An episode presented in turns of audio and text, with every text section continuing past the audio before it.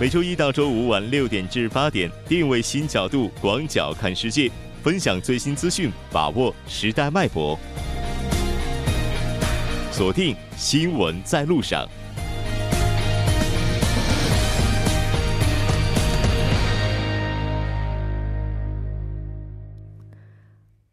好的，欢迎回来，这里是正在为您直播的 TBS EFM 调频一零点三新闻在路上，在接下来的半个小时将为您带来今天的半岛之外、首尔新生活以及听首尔。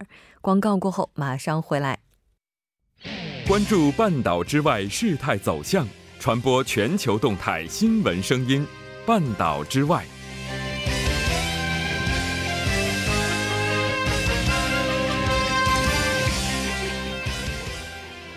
好的，欢迎回来。半岛之外，带您了解全球资讯。接下来马上连线本台特邀记者夏雪。夏雪，你好。穆哲，你好。非常高兴和您一起来了解今天半岛之外的资讯。我们来看一下今天的第一条消息，依然是来关注一下谢伦伯格案件的相关处理情况。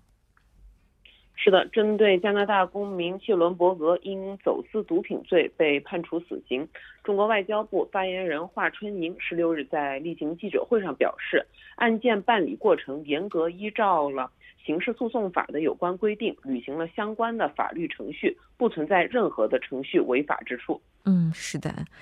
当然，我们也看到加拿大外长是表示死刑是不人道、不恰当的这样一个说法。我们来看一下中国外交部的回应。好的，对此呢，华春莹回应说，中国人对一八四零年鸦片战争后饱受毒品的这个危害记忆犹新，不会允许任何国家的毒贩再来戕害中国人民的生命。如果谢伦伯格是在加拿大走私贩毒，加方怎么处理，我们不会在意。但此事发生在中国，就必须按照中国的法律处理。他还表示呢，正如这个记者提到的，不少加拿大网民认为，这个中国司法。机呃，司法机关的判处是这个正义的，而加方领导人有关表态显然是太随意了，这有损加拿大的形象和信誉。希望他们尊重法治，尊重中国的司法主权。嗯，是的。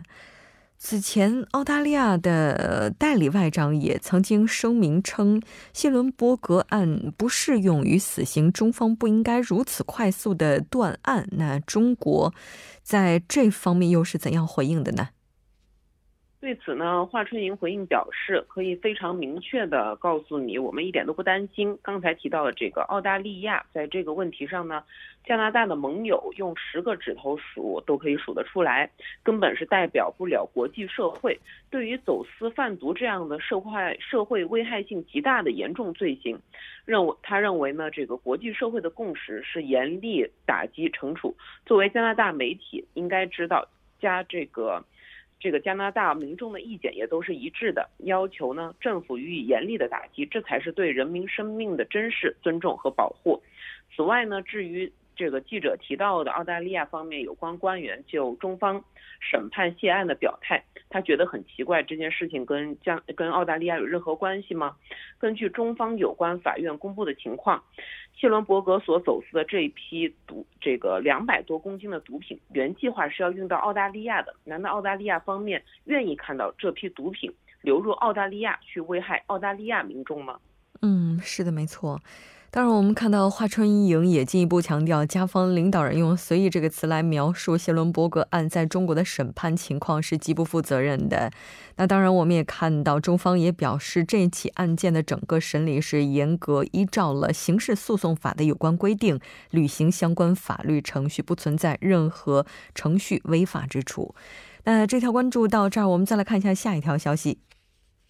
好的，英国媒体称，由美国两党议员组成的团体一月十六日提出议案，禁止向华为、中兴或其他违反美国制裁或出口控制法的中国电信公司出售美国芯片或其他零部件。嗯，是的，我们先来看一下相关的报道内容。好的，据这个路透社一月十七日的报道称呢，在美国国会，共和党的议员汤姆和这个共和党议员麦克以及。民主党参议员克利斯和民主党的这个众议员鲁文是共同提出了该议案，要求呢总统禁止向有关中国电信公司出口美国的零部件。报道称呢，该议案是特别提到了中兴、华为。嗯，是的，没错。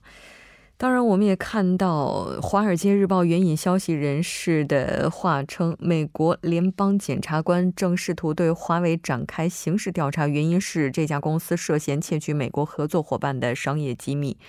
当然，具体的情况还在进一步的确认当中。我们再来看一下下一条消息。好的，在十六日晚间举行的不信任动议投票决议中，支持英国政府的票数为三百二十五票，反对政府的票数为三百零六票。尽管英国的执政保守党内部有很多的议员在十五日晚间的脱欧协议投票中投了否决票，但他们仍然在十六日的表决中对现任的政府表示支持。嗯。也就是说，对现任政府是支持的，但是对于目前的脱欧协议是反对的，并且是压倒性的。那我们先来看一下具体的报道内容情况。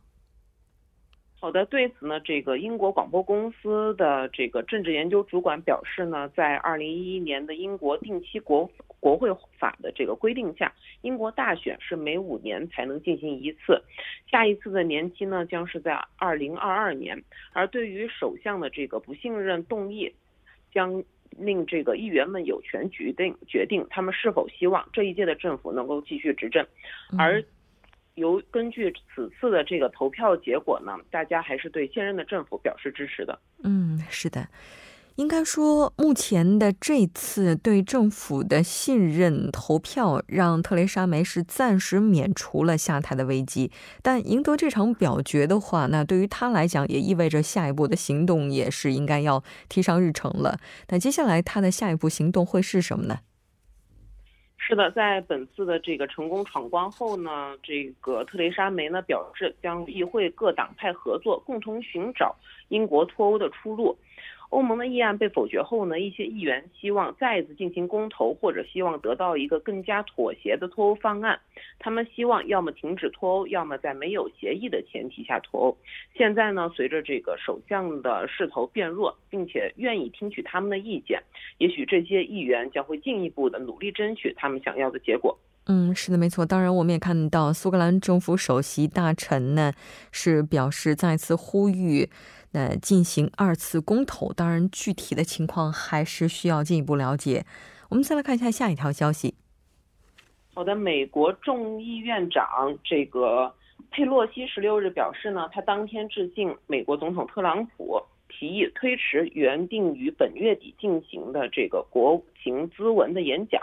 众议院这个民主党人十六日也是表示呢，由于联邦政府局部关闭。工资活的计划呢，必须取消、延后进行。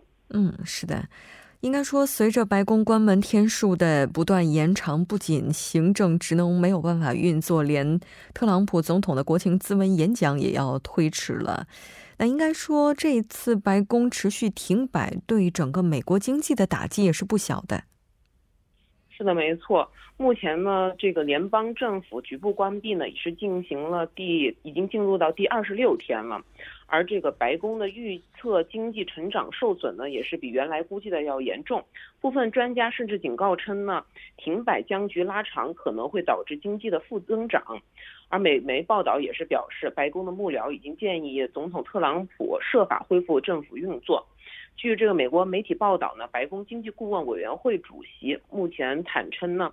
联邦政府局部停摆对这个美国经济造成的伤害是原先预估的两倍。他表示呢，由于联邦政府局部停摆，承包商失去工作，联邦政府的雇员，这个。放的放着这个无薪假，投资呢与消费减少累积的效应，导致了单季经济成长率每周流失零点一三个百分点。这就意味着联邦政府连续停摆四周以来，美国这个经济成长率折损约零点五个百分点。嗯，是的。我们再来了解一下今天的最后一条消息。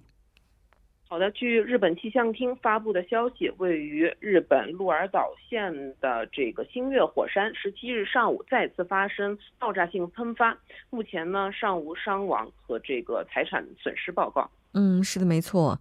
其实这个火山此前也曾多次喷发。是的，没错。就在这个去年的十二月十八日，该火山呢曾经喷发进行过这个爆炸型的喷发，喷发的这个烟尘呢高达两千米。据日本的这个广播协会报道呢，岛上的居民感觉此次的喷发比去年来的更为猛烈。嗯，是的，没错。我们看到当地政府是呼吁口永良部岛上的民众注意人身安全，关注气象厅后续发布的火山喷发信息。好的，非常感谢夏雪记者带来今天的这一期连线，我们下期再见。好的，下期见。接下来关注一下这一时段的路况、交通以及天气信息。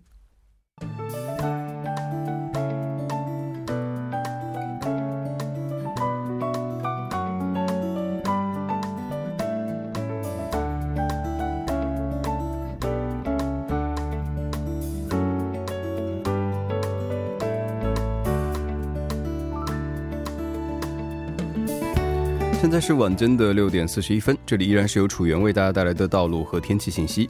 让我们继续来关注一下这一时段的路况信息。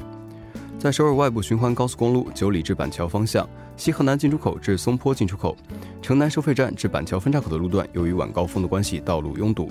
相反方向，板桥分岔口至城南进出口、松坡进出口至西河南进出口、河南分岔口至土平进出口、九里进出口至九里休息站的路段，由于车流增加，拥堵情况较为严重。接下来是在杨花路西桥洞交叉口至河景站方向的四车道上面，之前进行的施工作业目前已经结束，道路恢复正常，您可以放心通行。下面是一则交通管制消息，在南部循环路，由于九老高架车道拆除施工的关系，九老高架车道水西方向的车道将进行全面的交通管制，相反方向的车道由于车流汇集，拥堵严重，还请各位车主朋友们参考以上信息，提前变道行驶。好的，让我们来关注一下天气。明天全国大部分地区天气晴朗，部分中部内陆、庆北北部内陆早间气温将达到零下十度以下，白天气温回暖，白天全国都在零度以上，部分南部地区白天的最高气温可达十度以上，昼夜温差大。此外，由于大部分地区大气停滞和从外国流入的影响，明天首都圈的雾霾指数较差，还请各位听众朋友们注意健康管理。来关注一下首尔市未来二十四小时的天气情况，今天晚间至明天凌晨晴，最低气温零下五度。明天白天局部多云，最高气温五度。好的，以上就是这一时段的道路和天气信息，我们稍后再见。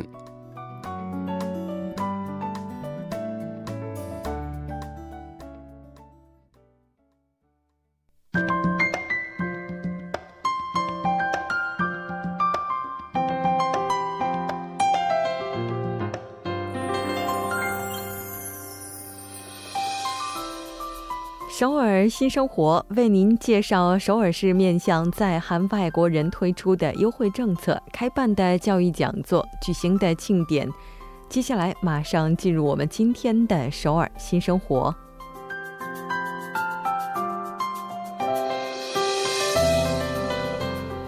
先来看一下今天的第一条消息，这条消息是有利多文化奖学财团成立的。有利多文化小朋友合唱团现在开始招收学员，这次主要面向的群体呢，就是喜爱唱歌并且具备一定资质，能进行韩语阅读并使用韩语沟通的七到十五岁多文化家庭子女。课程的时间安排是从二月十六号到十二月二十八号。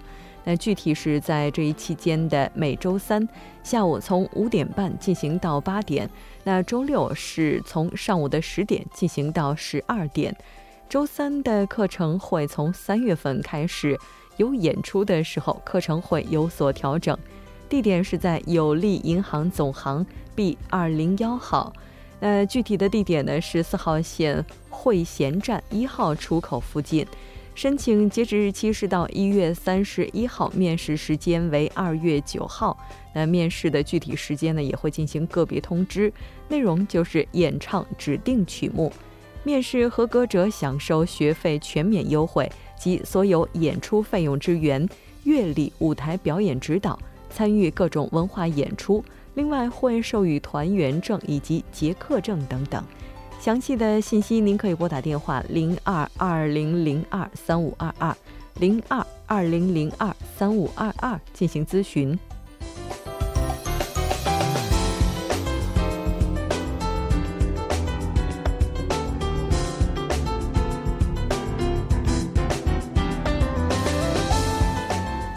看一下今天的下一条消息，这条消息是卢园区社会统合项目之韩国社会理解教育。社会统合项目是由韩国法务部主管的，以移民者为对象，帮助移民者快速熟悉韩国文化和语言，尽快融入韩国社会的支援项目。取得社会统合项目结课证，在申请入籍、永久居留资格等时可以享受优惠。教育的时间是从二月十八号到四月十九号，期间每周一、周三、周五，从上午十点到十二点。那期间的三月一日是公休日，也会停课。地点是在卢园区多文化家庭支援中心内的二号教育室。这次主要面向的群体是社会统合项目中级二接课者，申请时间是从一月二十八号开始到二月十五号，开课的说明会是在二月十八号上午十点钟。具体的信息您可以拨打电话零七零四六幺三零六三三零七零四六幺三零六三三进行咨询。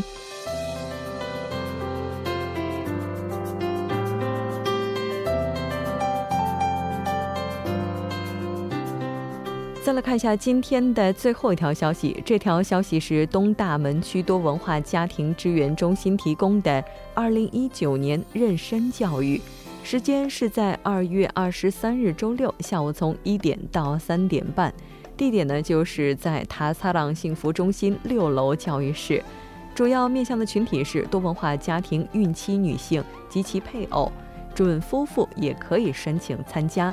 内容包括生育前后的健康管理、孕期体检、按摩实践等等。申请时间是从一月十八号开始到二月二十号。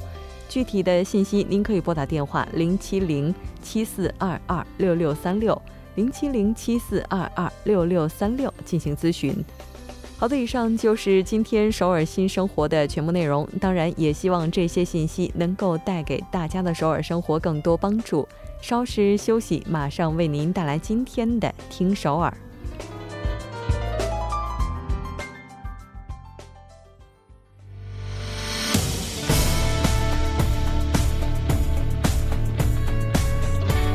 您现在收听的是《新闻在路上》。好的，欢迎回来。现在时刻是晚上的六点四十八分，这里是正在为您直播的 TBS EFM 调频一零点三新闻在路上，马上为您带来今天的听首尔。首先还是要请出栏目嘉宾金勇，金勇你好。好，大家好，主持人好。非常高兴和您一起来了解今天首尔市的消息。嗯，今天这个首尔市的消息啊，就是第一条让我想到了去年在年末的时候，咱们当时提到了韩国的移三大移动通讯公司是联合共同发出了这个五 G 的信号。嗯，对，是这样的。嗯，然后接下来看来二零一九年是要有大动作了。嗯，对，其实五 G 的这个技术哈，现在慢慢的开始普及了哈，而且呢，我觉得对我们生活改变最直接的，我觉得应该就是现在最流行就是自动驾驶。嗯，而且这个技术的引入之后呢，我觉得在推动这个自动驾驶方面应该是非常大的一个因素哈。而且呢，据了解，在韩国就是在我们附近，现在我们电台所在的附近上岩洞附近呢，将建立一个呃首个在普通的这样的一个道路上的一个能够检验结合了五 G 的这个自动驾驶技术的一个一个道路哈。呃，将在这个地方进行第一次实实验。嗯，是的。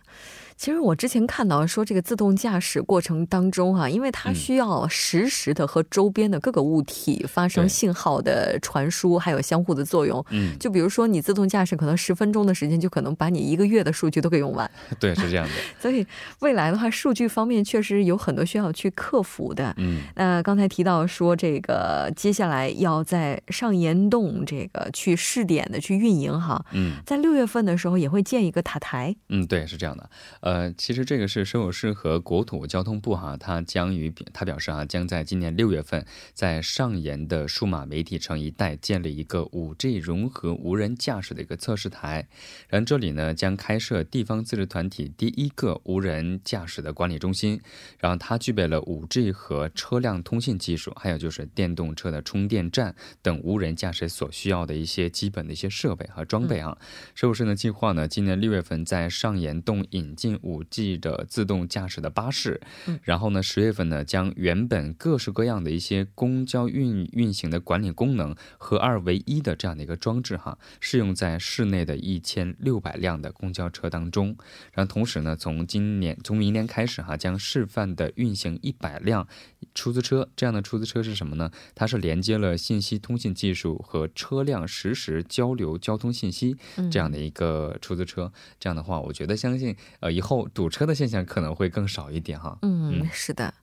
只要是能把数据这问题给解决了，要不然，据说这个自动驾驶、无人驾驶要是解决不了数据问题的话，就出门开一趟车就能把自己差不多这数据这方面都给开穷了。对，我们再来看一下下一条消息。嗯，好，第二个消息呢是，首尔市呢为了创造更多的经济增长的动力，哈，计划呢在八百四十多个信息化的事业上投入更多的资金，预计呢是两千三百亿韩币。嗯。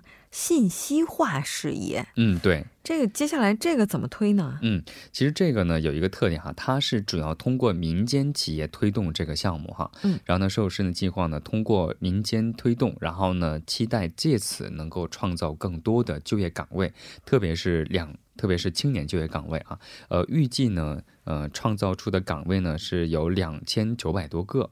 那，具体的方面呢，首先呢是是是为了提高这个公共数据的利用率。然后呢，决定在上岩洞新设一个大数据的综合储存所，哈，储藏所。然后呢，并重新构建实时共享自治区和警察、消防等 CCTV 影像的这个智能首尔 CCTV 的管制系统。然后呢，另外呢，为了创造更民间经济的价值，然后呢，将提高现有的开放数据广场和我们这个小区的商业圈的这个分析服务，也就是为这个大数据引入到各个细小。的一些没有，就是太多太大的经济创造，没有创造更多的经济效益的这些小商铺们哈，也能够把这些数据用到这些地方。然后对于此呢，设计师呢已经在今天下午的时候哈，在市政厅的这个多功能大厅举行了相关的一些说明会，然后呢详细的介绍了这个事业的发展的计划和一些具体的招标的日程。真的是进入大数据时代了，嗯，对。这么看来的话，就整个首尔市未来成为智能都市的距离，离我们并不是那么遥远了。嗯，对，也许触触手真的能够够到，还是挺期待的。我们再来看一下今天的最后一条消息。嗯，好，第三个消息呢是和这个春节和工资有关的哈，因为春节气氛越来越浓的同时哈。哦，对哦，今天的话已经是这个腊月的十二了。嗯，对。可能还有两周，对，两周就快过年了，大概两三周的时间就是春节了哈。对，其实这个时候太快了。对，这个时候很多人都会准备年货啊等等，这个时候最需要的就是钱，对不对？哎，我看到就很多电商现在都已经开始进行年货的大促销了。嗯，对，其实不光是这个年货大促销哈，其实还有很多机票也快开始出现这个春节春节期间的一些特价票等等哈。但是现在买我觉得已经有点贵了哈。嗯，其实这个时候要用钱的地方其实非常多哈，但是呢，有一些企业哈肯定会存在一些。不发工资或者迟发工资的这样的一个现象，对对对，年末的时候讨薪，嗯，对，这是一个一个很大的一个社会问题哈。对，所以呢，首尔市也是为了预防这些现象出现哈，然后打算在一些收尔市招标的一些建筑工地哈，比如说它存在一些拖欠一些机械呀、材料贷款呢，或者是工人工资的问题哈，计划呢从一月二十一号到二月一号进行呃严密的现场检查。嗯，是的。这个具体的情况，咱们来看一下。这这接下来这个怎么检呢？嗯，施工师表示呢，将组建一个预防拖欠特别检查组哈。然后呢，他们是以以这个劳务师、技术师或者是律师的身份哈，就是伪装伪装这呃成这个这些身份哈，将访问各个建筑现场。然后特别是呢，计划呢选定十四处已经有可能出现拖欠这种工人工资或者是其他款项的一些。些建筑工地哈，进行特别的检查。然后呢，如果呢在检查过程当中发现了存在重大的违反违法的事项的话呢，将给予责令停业，或者是罚款，或者是并采取相关的一些限制投标等这样的一个措施。嗯，然后其实呢，首尔市呢从二零一一年的时候开始啊，就运行了这个呃承包不合理的举报中心。然后呢，呃，就是为了解决这个拖欠工资或者拖欠尾款的这样的一个问题。嗯，这个电话号码在这里分享给大。大家哈，如果在你所住所在的这个呃地方出出现了这种拖欠工资或者欠款的现象的话，可以拨打这个电话，是零二二幺三三三六零零啊，拨打这个电话进行咨询或者是进行投诉都可以。嗯，是的，没错。到了年末的时候，好像这个不管是在中国还是在韩国，都存在着一些拖欠薪资的现象。嗯，对，这个讨薪的话，其实不仅仅应该是劳动者他们去做的事情，可能对于有关方而言，更是需要在这个时间点去帮助保障劳动者的权益，是吧？嗯，对。希望大家都能够拿到这笔薪水，欢欢喜喜的回家过大年哈。嗯，对。非常感谢金勇带来今天的这一期节目，我们下期再见。好，再见。那到这里，我们今天的这部节目就是这些了。整点过后马上回来。